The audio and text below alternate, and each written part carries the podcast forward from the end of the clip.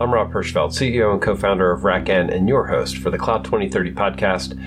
Uh, the July 1st session in Cloud 2030 was about the edge control plane, and we had a robust conversation about the challenges of building edge and even really understanding what was available. And a lot of it came back to, as always, data, data pipelines, or data orchestration, or data choreography um, and how influential that is in all edge topographies. So, enjoy the conversation. We cover a lot of ground.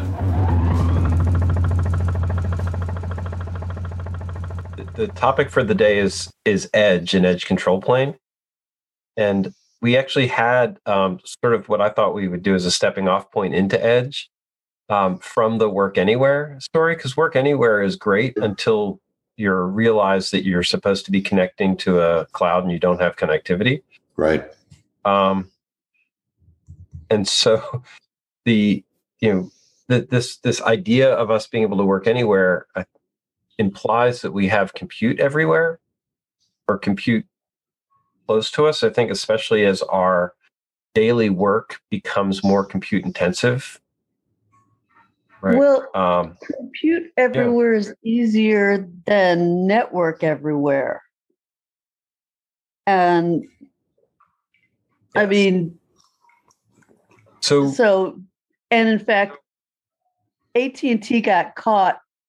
Well, I don't know if you can say got caught, but AT and T is telling the U.S. government that the rural areas don't need anything more than than 10 megabits per second upload at most. And they're telling, yeah, because they don't want to replace their uh, their copper with fiber, and they're telling mm-hmm. their own investors that fiber is the way to go uh, with symmetric up and down, and that they're rolling it out to specific neighborhoods so the people who can pay. But they don't I, want competition in the rural areas and they want well they've I, had fiber in my neighborhood for a year but you can't get it from them. But comcast just put in fiber.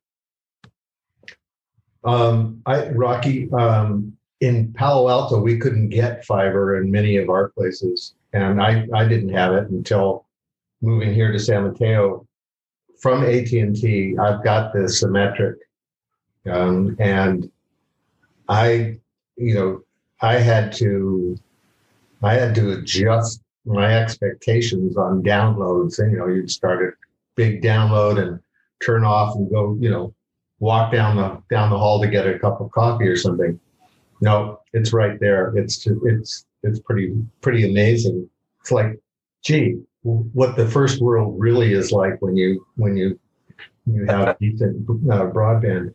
But yeah, this the notion that you know people in rural areas don't don't need more than 10 megabits megabytes up it's just crazy. Um what about the well they're just saying that because they don't want the government to subsidize fiber that would be community owned instead of them sure because yeah, it's but, also been demonstrated that they charge more in areas where they don't have competition. Yeah, exactly. But but would so is network ubiquity, quality network ubiquity, something that we should plan into our designs, or you know, are we do do we? This to me is one of the questions for Edge. You know, will we need to have more, you know, distributed infrastructure um, because we're not, you know, either the networks are never going to have enough bandwidth, or the networks are the latency is always going to be a problem. You know that that or the applications that we build are going to require more, you know, local compute infrastructure, which I tend to believe is yes. Or is there a hope that we could have these stretched control planes where I've got a region and and everything's actually managed out of a, a big data center somewhere? So where does 5G fit into this? For and where they do. Uh, uh, 5G makes a lot. Well, 5G is also still uh, it it's it's still city stuff because you have to actually put your towers. closer together because the frequencies are higher. So you need repeaters more frequently. So again, unless you get it, unless there's somebody who wants to feed rural, you don't get rural uh, on 5G. And so they fall back to 4G or 3G or sometimes even 2G. And so you really need to plan your edge control plane for a lossy environment where things drop off and for multiple generations of technology. Uh, the, the IoT in farm area has been was one of the things that back in 2006 I was hearing hearing about, and we were doing. Uh, we had a control plane for Edge that had both uh, 2G and satellite, and we would fall back to satellite if there was no 2G. And satellite, you get 15, you get uh, 2K every 15 minutes back then. So you had to design your communications so they were really, really efficient because you couldn't get any more than a certain amount of com. And it really hasn't changed for the rural areas. You're still relying on satellite. There's more satellite out there, but it's still extremely pricey. I, I don't think that's true. I mean, I actually have a customer who's doing ag tech, right? We're, we're, deploying mesh networks into the fields, right? We're, we're interconnecting that back over um, into the Wi-Fi components that they've got out there. And quite frankly, the data we're collecting isn't very much. I mean, an actuator right, or moisture sensor. No, I'm just saying because there's not there's not a need to collect a lot of data. But there is a need for control. For instance, well, they've they've designed it so that the control is local. They were doing GPS based uh, robotic farming back in 2006 with the big combines following GPS along their land. They really could have used 3G um, GPS, but they're relying on the edge being smart enough that they don't have to connect or send very much data.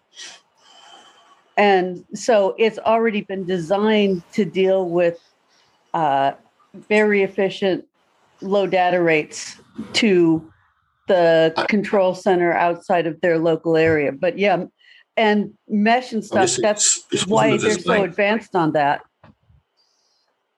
This wasn't a, no one approached designing the solution saying bandwidth is limited. right? No, they, they approached it saying we have to have connectivity within the field. Right. It right. was limited so, back when they first started it. So this was the uh, the state of affairs. It's the sure. It's so I just started with. I started with. It. It's the brownfield aspect. Yeah, I started. I don't think it's true any longer. But I think the two other things you're kind of missing uh, when you start talking about these conversations, right? Um, when I was doing a, a, a, project with LG, and we were looking at broadband um, uh, distribution and what percentage people had actually uptaken into it. Um, even though high speed broadband was available, like 90% of the people elected to go with a $10 a month plan. They weren't willing to pay more to get high speed bandwidth. And so there's a consumer economic piece to this. And then there's also just a business economic piece to it, right? If you're going in the US and you're building out um, data centers and you're trying to figure out where you're going to turn a profit on these things, only 50 of the major METs matter. That's that's where like 98% of the revenue is generated from. And so now you're saying we have to distribute it to get to that pick a number, last 10%, 20%, 5%, right? We're going to basically make a massive infrastructure spend when that's not where the revenue flow comes from. Hmm. That's why the US has the laws for for carriers as opposed to common carriers as opposed to regular data. And we don't have common carriers for data as yet but the phone company, it was subsidized by the US and the government, yeah, and the government wanted it everywhere, and it was considered national security. Hold, and hold, hold on, though. Should do the same with data.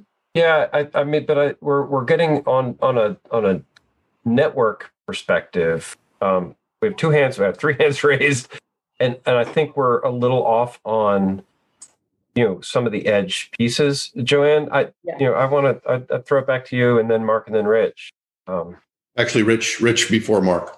oh, sorry. Okay. Well, ladies before gentlemen. Um, I guess I'll I'll go down the two routes. One is um, I've been involved in projects not only from an enterprise point of view, but also from the analyst point of view, where the last mile is always the issue. And like I'll give you, for instance, there's um, some very large U.S. headquartered OEMs that have a lot of factories in Monterrey.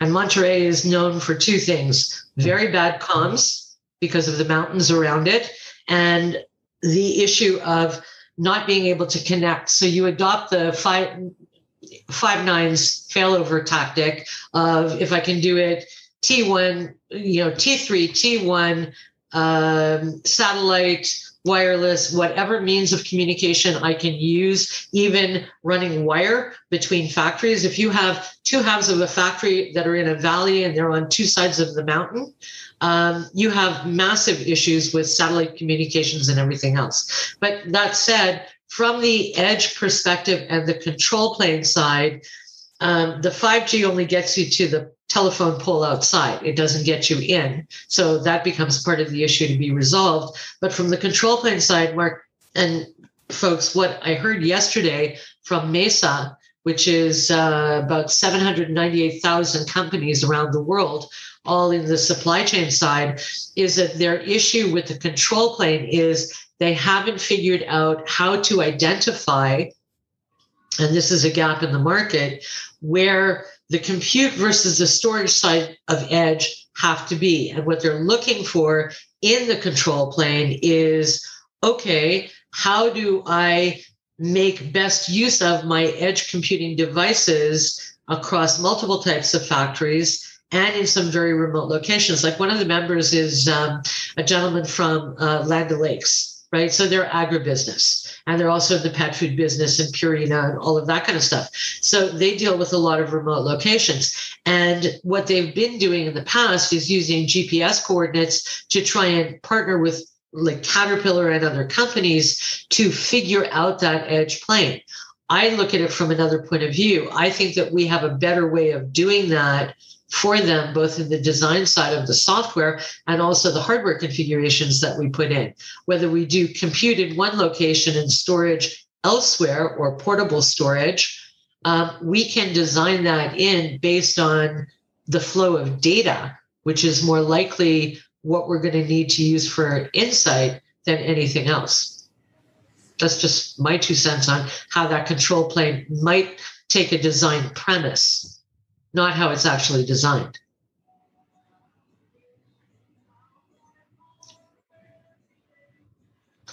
But certainly it should Yeah, incorporate some of that last minute stuff. Very strong nods going on all around. I, I mean, part of part of what you're saying to me is that we get distracted talking about the network, and what we really should be talking about is the data flow. The network is the data flow, but it's but we we're it's easy to talk about they, the networks. What we're really talking about is where the data needs to be and when. Right. Um, Okay, when I sorry to interrupt, but when Yeah. I speak of data flow, I mean the flow of data between machine one and machine two, or machine one and human two, or any permutation thereof, where the design point needs to be what is the fastest, most efficient way to take the data and turn it into information, which we can then turn into insight. So it's a choreography or an orchestration. I prefer choreography simply because it has to be flexible. And there, Choreographies there can change, orchestrations can't. and you've got data that's real time, near real time, and you've got data that can sit and wait till a point where there's more bandwidth, like during the evening Right. when there's less transfer and stuff like that. And so you need to understand all the different types of data and when it needs to be uh, in the place it needs to be for analysis.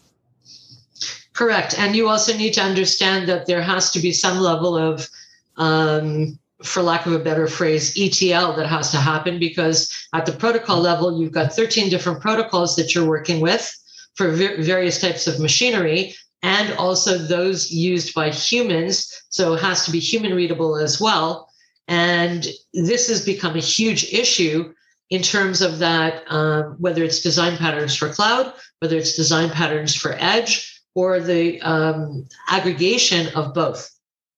And that's what I refer to as data flow and the choreography around that. To me, that's the most important part of the data plane. And it could be a very narrow lens that I'm using, but it seems to be the one that I'm hearing the most about from the supply chain communities, from the manufacturing communities. And that to me also sets the stage for A B tests to trickle down to the consumer side. Because very quickly we're getting in automotive and in retail uh, my IIoT has to now incorporate the IoT for feedback loops from the consumer. And that implies security, connectivity, and everything else. And so to me, those are the key factors at, at the highest level of abstraction. It's the flow of data um, simply because of so many variants that are involved. And along those lines, again, it's the uh, the store and forward versus what needs to be real time. And so yes. the real time needs to be uh, more along the lines of mesh and whatnot. And it's a totally different design from store and forward, where you need the history, the logs, uh, and the information to aggregate beyond what you need right now to make a decision. Correct. So there's strategic versus tactic and the, the tactical stuff is right now and the strategic stuff in some ways. It's not really that division but it's yeah. And this is what fascinates some of what fascinates me about edge is getting this point right. Well i think there's right now and there's almost right now. Because in some cases the right now decision impacts the almost right now and so you may only be storing for a millisecond before that data is actually being used or shipped. Yes. Whereas yes. The, the rest is, I need it now, and something's going to happen if I don't have it, whether it's on the predictive analytics side, the continuous intelligence side, or the um, will I be subject to a six million unit recall because I'm off spec by a tolerance of 0.0001%. And by the way, the next iteration of um, laptops will have battery problems, as they did several years ago, where we're going to see massive recalls. The same is about to happen in 2021 22. Great, thank you. My batteries are already swelling and breaking the uh, my laptop from the swelling, and this is an old one. Well, new or old, the new ones will will be overheating in a way that nobody ever expected. What fun! Next hand. So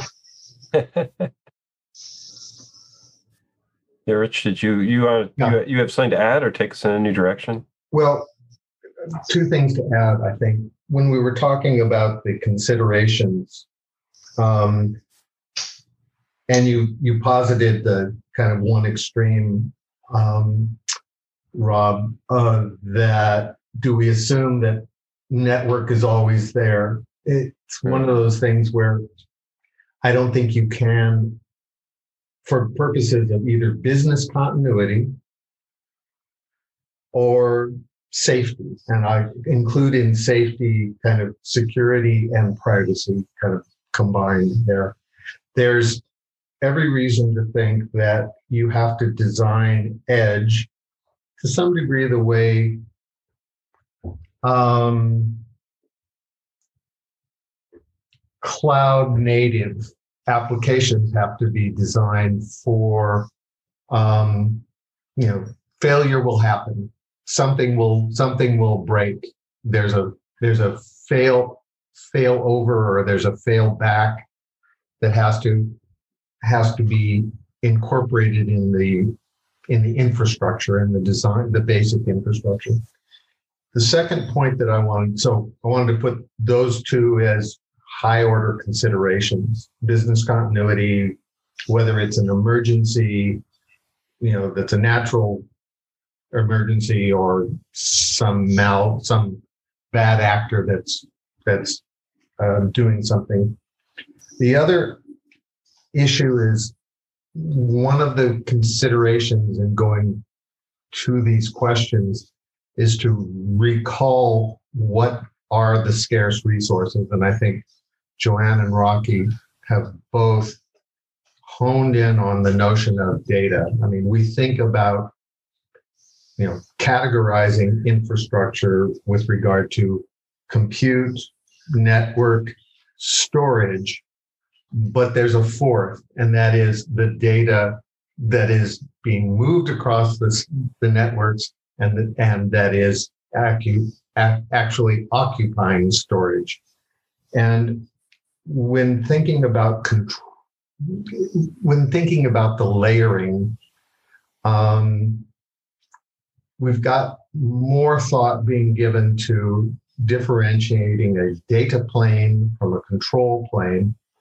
But I'm I'm not sure that this is what Joanne was referring to or not, but I almost think that there's a there's a something that's like a control plane, but it's for a different it's there for a different purpose. And it's it's more like i will I'll call it an api plane. It's it's some of the transformation and filtering and control that sits in front of and is used in stream.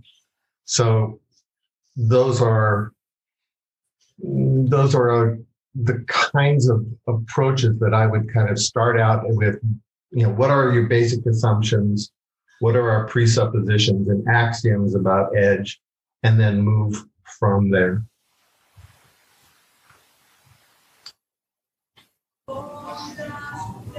It's in the, the API control plane comment that you make is interesting to me because I think, you know, when I think about the Kubernetes pieces um, in these, right, that, that ends up being an API control plane. We've been, we've been talking, you know, from our perspective on you know the infra what we're starting to call an infrastructure pipeline i'm watching the data pipeline pieces right? You have a code pipeline you have an infrastructure pipeline you have a data pipeline. Mm-hmm. um, and it's it's interesting to me to think of the api an api control plane separate from the infrastructure pipeline but that might be the decoupling that we need to or infrastructure control plane that we need to have you know when when we set up things for data centers themselves, there are, you know, there are there are levels of control. There are, you know, kind of mm, categories of control and and and both administrative control, management control of the data center. Um, it starts with the you know basic architecture and and you know IT usually, you know, in the old days, locking certain things down like VPNs, gateways, so forth. So there's a there's a authorization granted to a certain community of processes and people. The individual making use of that of that data center and that infrastructure has a different set of controls that you know sometimes dips down into the network, but very often it used to at least, you know, you didn't get a lot, you didn't get a lot of, um, didn't get a lot of control of what was going on in the network. It was pretty much locked down by whatever the organization was that um, is providing the resource to you. But there, there is truly a distinction there, and then the applications themselves, you know, being concerned with what is actually being accomplished, what the data is that's being moved across the networks. And I I think your point about Kubernetes is exactly where I'm where I'm taking this kind of splitting this notion of a control plane and then I think your yeah. your notion of a pipeline may be the right way to to think about it. I, I think it makes a great deal of sense. That's um, we're we're about to start doing a whole bunch of, of work explaining infrastructure pipelines as a concept, as beyond workflows, um, because the, they're turning out to be different in our construction. Um, but the, there's something that you said that I would connect back to what Joanne said that I think is material when we think about cloud, we don't data the data um, choreography is not something we have to worry about too much. It's not a first order concern because we assume Mm. storage and network are basically elastic consumption or elastic consumption in the cloud. I think And in in edge cases, it's ed, it, you know moving moving information about and processing information is not a automatic assumption. It's You're looking at less automatic than you might think in cloud. I mean, when you've got multiple regions, when you've got when you when you're when the demands are for intelligent data replication. And data replication that must be done not just for the purpose of transporting one app or you know one stack move it to somebody else, move it to some other cloud, but actually ongoing. That starts to that starts to address some of the things that you're saying. So it's not existential. Uh, it hasn't been existential to cloud cloud design of application, but it's getting.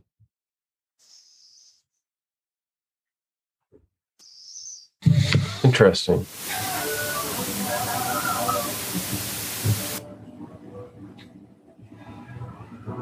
Yeah, pipe, uh, pipelines is a is a coming analogy. I think more and more. Mark, you have you want to take the next? Yeah, I um, uh, I started thinking about an answer to a question that is now you know 20 minutes old. Um, but uh, I will I will add that's you know that's how it works. Um, I'll, I'm not uh, complaining. Um, it's just it may not be worth much as much as much now. But I um, first one is is just to comment on um, something John said earlier about the study with LG, and I would argue that the the uh, I would ask if that study was done pre-COVID because I think the answers would be very different today um, from the potential clients. Um, and I would argue that um, uh, many uh, 5G rollouts, at least uh, many that I've seen and, and, where I've talked to people involved, um, have indicated that um, that where performance can be something close to guaranteed, there are a significant number of people that are willing to pay more for that low latency and availability. Um, Korea was one of the first examples, um, but beyond that, you know, I, I I love the topic and I love the, the discussion around control plane and about data movement. I think, um, you know, the, the localization of network traffic is really the key long-term answer towards the ability to, to provide some level of guarantee for um, edge and edge performance and data resiliency or, or access resiliency. Um, it's a lot easier to put three or four connections to the same space in a city than it is to put three or four um, broadband connections from a town in Iowa back to a town in um, California or Ashburn. Um, and so figuring out the right way to manage to, um, you know, the establishment of local networks, whether that's with 5G or not, um, seems to be that the control plane needs to allow for some level of localization. But I also, I also think that we're we're and I don't know if there's a better way to talk about it, but I feel like we're talking about this edge problem um, as if we're in a position to solve it for a single deployment Mm. of edge Yeah. for the world, and we're not. Right? It doesn't matter if we could dream about it. I'm fine with dreaming about it, but we're not. And so what um, the the problem that John talked about earlier about um, you know low data requirements is going to be true for thousands. Uh, the question we don't understand is how do those thousands add up on top of each other from a backhaul standpoint? We also don't really have a, a, a firm grip on um, you know what it looks like when um, every every uh, house and every building and every city is considered smart. We don't have an idea of what that looks like from a total bandwidth requirement or from a performance requirement or from an emergency response requirement. We have to recognize that that localization may become a necessity, not even for some of the reasons that we care about, but for safety reasons. Because you know, I've been talking about the notion for a couple years now about the notion of you provide a service to someone. Once they get used to it, it's not a matter of just saying, "Oh, go back to the way you're doing it before," right? Um, and, and a simple uh, analogy would be if you go into a store that used to have checkers at every counter and could handle, you know, a, a, a hundred patrons uh, uh, um, every hour. Um, you can't just say, "Oh, the the automatic checkout isn't working," but patrons can keep coming. You've effectively got to shut the store down because you can't handle it with the one or two people that are still in the store, even if they had the provisions to try and do it. They wouldn't be able to. And you would lose your you'd lose your tracking for your inventory and you'd lose your your security tracking and, and all the other stuff that go along with it. So all of a sudden, the store is closed because of some sort of network traffic problem potentially.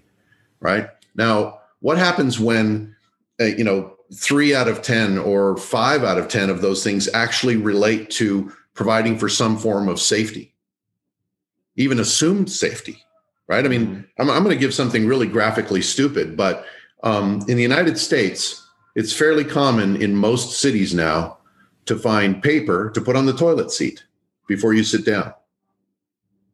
Right? Now, there's never actually been any evidence anywhere that I've seen that said that paper actually provided any benefit because there was actually no risk other than getting your butt dirty. There was no risk to your health. Right. And, but how many people, I would argue, I'm one of them. i will be the first to admit I'm one of them. Once I started using those things, I can't fucking use a public toilet without putting something on the on the seat. So yeah. safety becomes something of opinion, something of psychology, and a reality. So the services around how to how to cross the street, um, how to drive a car in a town, how to use a building, um, all of those things. With each passing day, those activities become safety issues because humans begin to forget their natural habit of assessing an environment before they use it. You know where most people get killed on the road? I, I shouldn't say most people. I don't know if that's true anymore. But I, I looked at this about five or six years ago, um, actually a little bit longer than that. We were still in Union City. So it's more like 15 years ago. Um, and I looked at it because some people in the neighborhood got run over in a crosswalk. Mm-hmm. You know what I found out? More people die crossing the street when they know it's no, it's safe. So, what happens when those safety guidelines, when everybody believes everything is safe, it's safe to get in the car, it's safe to get on the train, it's safe to use the elevator, it's safe to, to walk in a crowded space, it's uh, safe to do whatever. What happens when those things become unreliable or unavailable? Right. So, um, Edge to me for a lot of near term obvious reasons, requires its own ability to manage the flow and availability of services through data.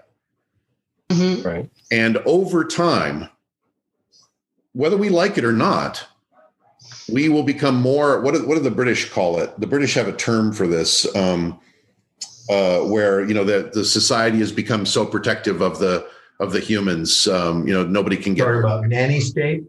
Yes, Yes, I mean that's what we're going to become, right? Every city will become the equivalent of a nanny state, um, and um, and we won't be able to live when the nanny state isn't available.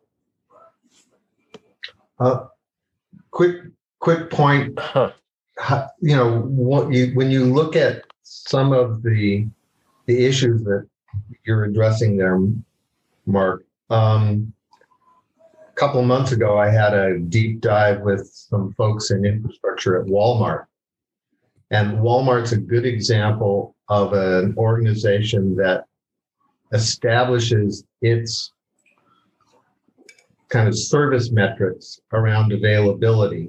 And what they do is have, in addition to generation, uh, power generators that will take care of the refrigeration and limited lights, and also the availability of checkout counters, the, the checkout, and they also have a limited time set up such that they can actually do transactions, take cash, swipe credit cards, granted, there's a you know they're delaying the connectivity uh, for a lot of them, but they can operate for 48, maybe even a, a little bit longer than that, without um, electric power coming in from the grid or data communications.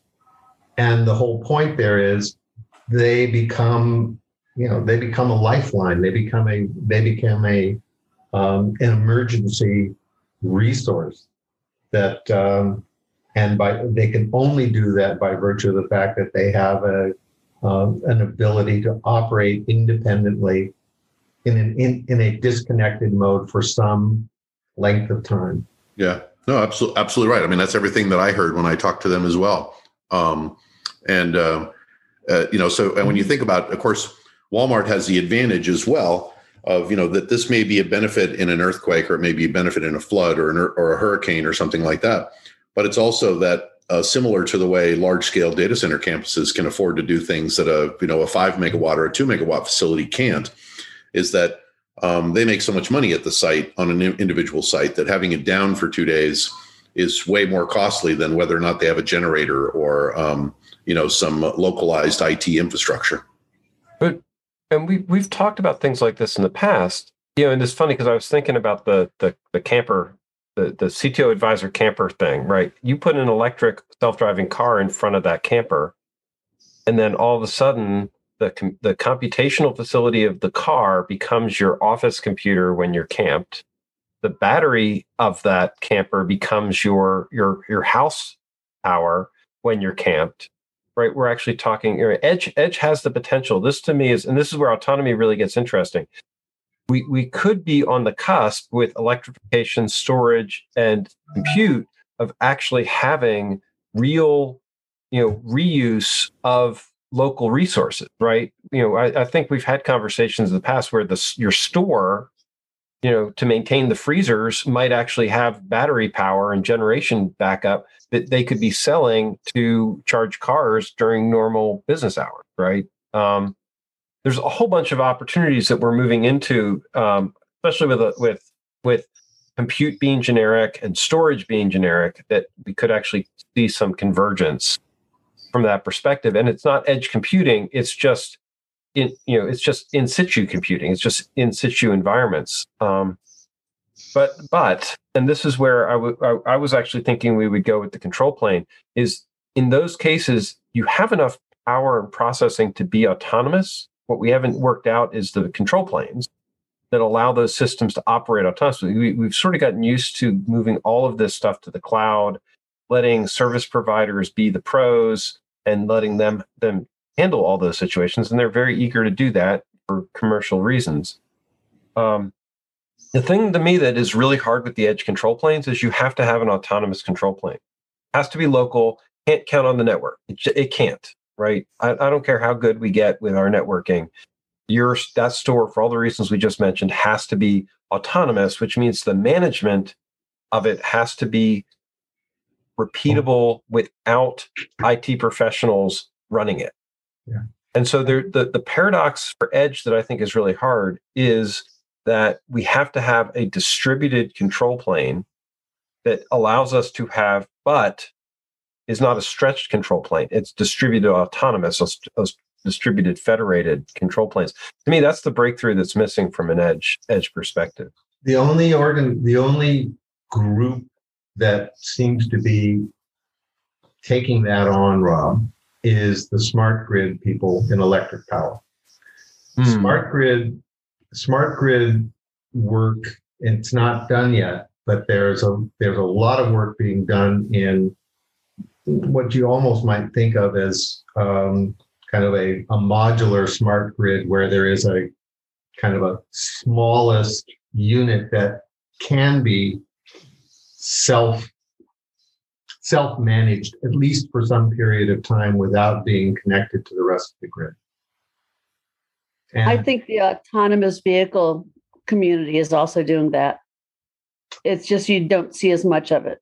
Yeah. Uh, Actually, if I, sorry, just just to to add on, ASRG is the group, and um, Uh, there's a lot of work going on that's very similar to the um, smart grid group. Uh, this is for auton- autonomous vehicles and vehicles in general on security, on autonomy. I'm part of the ASRG, and I'm about to become an industry advisor for the Sentinel Security uh, for cybersecurity for vehicles. So the automotive industry has taken this up, and there are actually two ISO standards that you might want to look at with regard to that um, and how they're defined. One is predominantly around cybersecurity and malevolent actors and goes back to ties into this notion of pipeline. My comment on pipeline is doesn't control plane have to come before the pipeline so that you could catch the malevolence and any bad actor or anything else from the security point of view. But also from the autonomy point of view i think you'll find that there's a lot of um, learning that you could take and reuse and leverage from those two groups in automotive for the control plane for edge. That's a convergence we have. Sorry for the interruption. Great. John, do you want to, we're, we're about five minutes from the top. Do you want to, you, you have a, a, a, topic for us to close this out? Uh, I don't know. I got several. Or thought? Uh, I, I, I think you, you kind of said one piece to it is we, we always talked about these near edge compute for control planes into it. And the reality check is every time we got into it, if it was mission critical, it was on site. Right. No one's going to tolerate a, a network component to it. And so I think a lot of these things that talk about near edge compute use cases are wishful thinking. Um, because mission critical applications will be on site. No one is going to basically run your airplane from a network on the ground. Right. So I think that's that's um, one piece coming into it. I think the second piece comes into it when you contrast Walmart. Right. Walmart has scale. Walmart can afford to do those things, um, and so I think they're different than most of the other use cases we looked at. Because every time we looked at a use case, um, it wound up being constrained by the economics. There wasn't enough business revenue to justify the deployment of the edge infrastructure into it. Um, so I think you've got to look at the economics of these things because we talk about these things as if it's ubiquitous, but there is an economic component to it. Um, and when it comes to edge control plane, right? Um, the problem we had with edge control plane is the cost of deploying the control plane often exceeded the cost of deploying the application. Yeah. Right. So it's not a can we do it? it it's another one of those things of the cost just didn't add up to solving the problem with it. Um, so I think I think it's got to be really these conversations have to be grounded in the real world. And then I guess the, the last piece of this, I would say, um, you know, when it when it comes to is the is the data pipeline part of the the um, you know which comes first? The answer is it's all part of the systems architecture. If I had to manually provision my data pipeline, I'd do it right. So there's a, several components to the system architecture, and and which comes first is a, really to me a question of how do we automate it. Um, and I guess the last one I'll disclose, when I look at a lot of use cases we talking about today, and I'm going like they're they're really not painful today. And most of the ones we found where they were pain um, were volumetric, you know, and and you know some Cupertino phone company had problem because they use HTTP long polls. Well, change your system architecture, change your software architecture, and that problem goes away. However, having said that, I think what you should really be thinking about is let's talk, you know, five years down the road, 10 years down the road, where instead of having a couple billion devices connected, we have a couple trillion, right? That, that to me is where these problems really start to take root. So I don't think it's an immediate how do we solve these things. Yeah, there's fringe use cases, right? Like like rural manufacturing, other pieces to that. Um, and I'm sure those are real problems for people today, but I don't think they're going to become systemic enough for society until we start getting to critical mass and devices. I'll leave it I, there. I, I agree with you on how do we manage these things. I, I don't know that there are simple solutions on on the pieces we're seeing. Like we're some of this is me very self inflicted um, pain, um, where the idea here is that um, vendors just aren't collaborating together. So we're we're we're working with some telcos and helping them build. And they're insisting on stretched control planes because they don't want to put, to your point, the control plane overhead on a on a tower. They they want to they're they're they're trying to keep the they're, they're like okay, I can do a regional control plane and stretch it, and we get it. That's fine, but the like they're talking to us to control the compute, but the the people who are selling the switches are like, well, we have a solution. You can't you can't mix those. The switches are its own control plane, and the compute is its own control plane. We're talking about two devices. Um, and so the, the the the part of the problem that stands in our way for a lot of these things um, really comes back to you know the fact that our vendors are building their solution, selling their solution, and they're we're still siloing these things together from an edge perspective. I mean, Joanne, I know you're helping people overcome this and build integrated solutions, but when when we're looking at the market, it's you know network storage and compute being completely different isolated vendors. If you bring in three vendor you know a, a, a multi, a, multi multiple vendors in any one of those categories now you're totally off the reservation from building a real control plane. Um i think the way i'm seeing it play out i'm not saying you're wrong i, I do agree with your point. Um i think where i'm seeing it play out in a more collaborative sort of format is within industry groups. And I know that that's not necessarily the best place or the worst place, but industry itself is coming together in different verticals to look at these problems and say, we need a solution, period. And I think that's a better route than the vendors trying to do it on their own because you all see a problem of a corporation from a different lens where your piece of it fits in. If it's a group of companies in the same industry, let's not call it the Walmarts of the world, but rather their supply chain or their distribution chain, that's where you're going to see the most bang for the buck in terms of getting things to a point of being able to uh, look at an industry standard or look at a, a coming together of all the different pieces of pie from each of the vendors. I'm seeing it in automotive, I'm seeing it in electronics, I'm also seeing it in retail. Um, and in smart cities. To Rich's point about the grid, grid is leading a lot of the work, but the smart city centers, and uh, you know, with no disrespect to my American friends, we have initiatives here that are geared towards pushing people together through the university systems of, you know, the um, um, uh, private public collaborations where it's pushing industry vendors to come together at one level with government, not necessarily around funding, but around new projects and new industries. Like we're doing it for automotive. We have five now hubs of AI simply designed for smart cities. And these are like Montreal, Ottawa, Toronto, Vancouver. Those are hubs where people are throwing money into the arena to say, go build a solution that can be ubiquitous across the country. So, you know, I just put on the thing take a look at the Mobile Edge X platform in terms of control plane and in terms of this conversation only. Um, not that it's the best or the brightest, it's a vision of what I think you're articulating and I think could be leveraged into a fuller design um, I also don't disagree with John's point. I mean, some of the cases that I get happen to be real life, uh, mostly from previous clients or places that I've had roles. Um, but they're big companies with big problems. And I think the difference is also geographically, where is the problem coming from?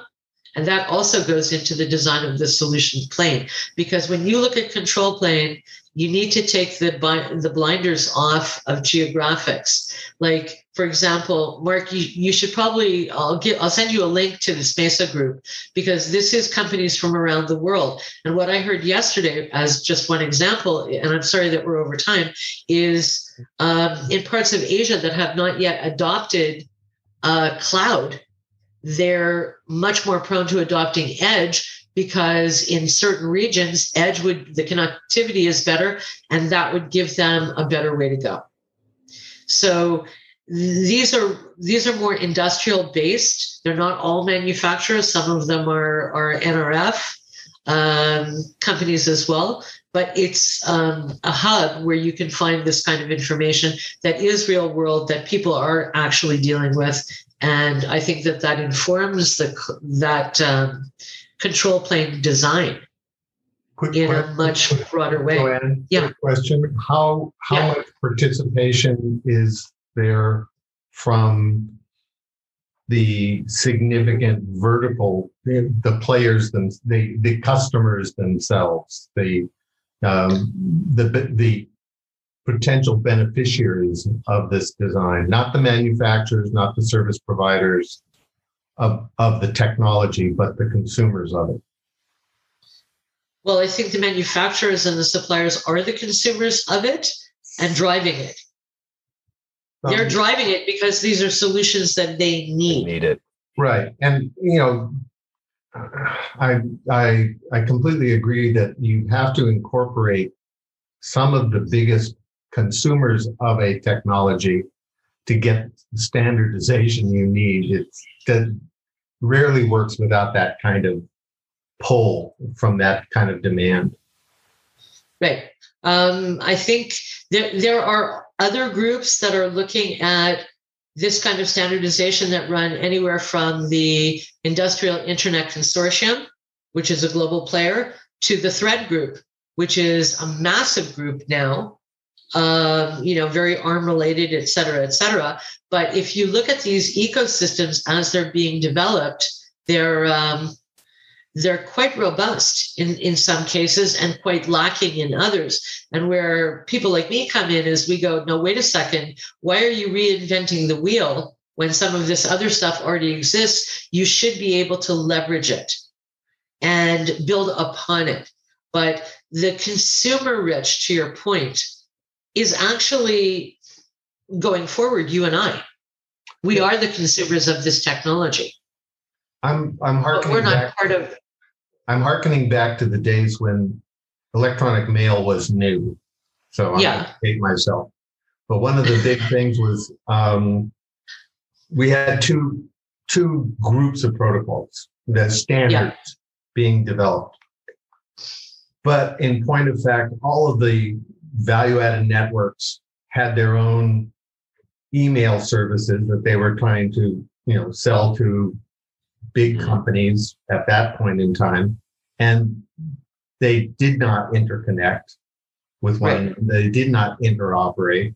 And one of the things that we did in the with the creation of Electronic Mail Association in the 80s was purposefully incorporate into the group the big consuming industries American Electronics Association, uh, American the uh, American um, Aviation, and and right. and those communities, and they came in and they basically we basically used them as the lever. We they basically got on board and said, unless you utilize the standards that are already being written up for interoperability and interconnectivity, we will not use your services if you do Right. not.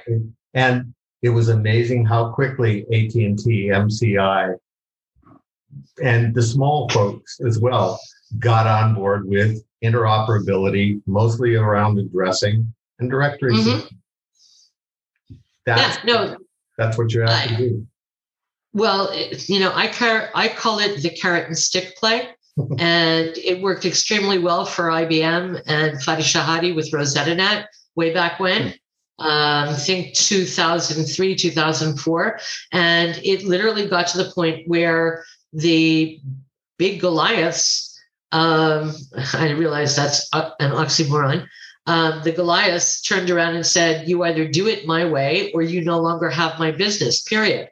And I'm seeing the same thing unfolding with cloud, with Mhm. Uh, edge, with certain types of technology, certain varieties within those categories of technologies. And that's why part of my issue with the notion of data pipeline and with choreography is because unless the industry that it's designed for, or multiple industries that it's designed for, heavily participate, the carrot and the stick will no longer work Exactly. because No, it's a, they will have cloud and edge are two areas of technology that are far more specific than B2B was. exactly, and they're they're becoming more existential for these. Yes. Yes, absolutely. Folks, I, I, Yeah, we, we need to Great run. This was conversation. great. I'm going back to Canada Day. You all have a great 4th of July. I'm going to go celebrate my holiday now. Happy Canada Day. happy Thank cat. No, no, no meeting next week. I took just as a no meeting next week. John, quick, Okay. what were you going to say? I was gonna say, no, I was going to say just to put in people's mind, leave for the next one is is I, I argue edge compute. Um, we talk about it this way. I argue the battle's already over. It, it's it's Microsoft, it's AWS. They're deep enough in their data centers to cover most use cases. So we talk about standardizing stacks. I think you've got three or four major players that are the stack. Ugh. That is something to talk about for next time. Yep. All right, everybody. Have a good one. Ruminate on that on your our And have a respective good holidays. fourth also.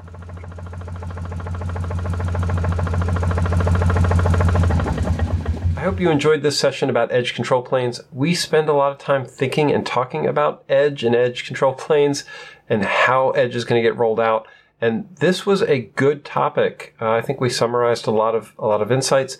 And you know, John really left us on this topic we need to get into more, which is how the hyperscale cloud vendors are going to uh, try to own the edge. And if that's what we want, and how Thank we you can, for listening uh, to the Cloud work with that. 2030 podcast.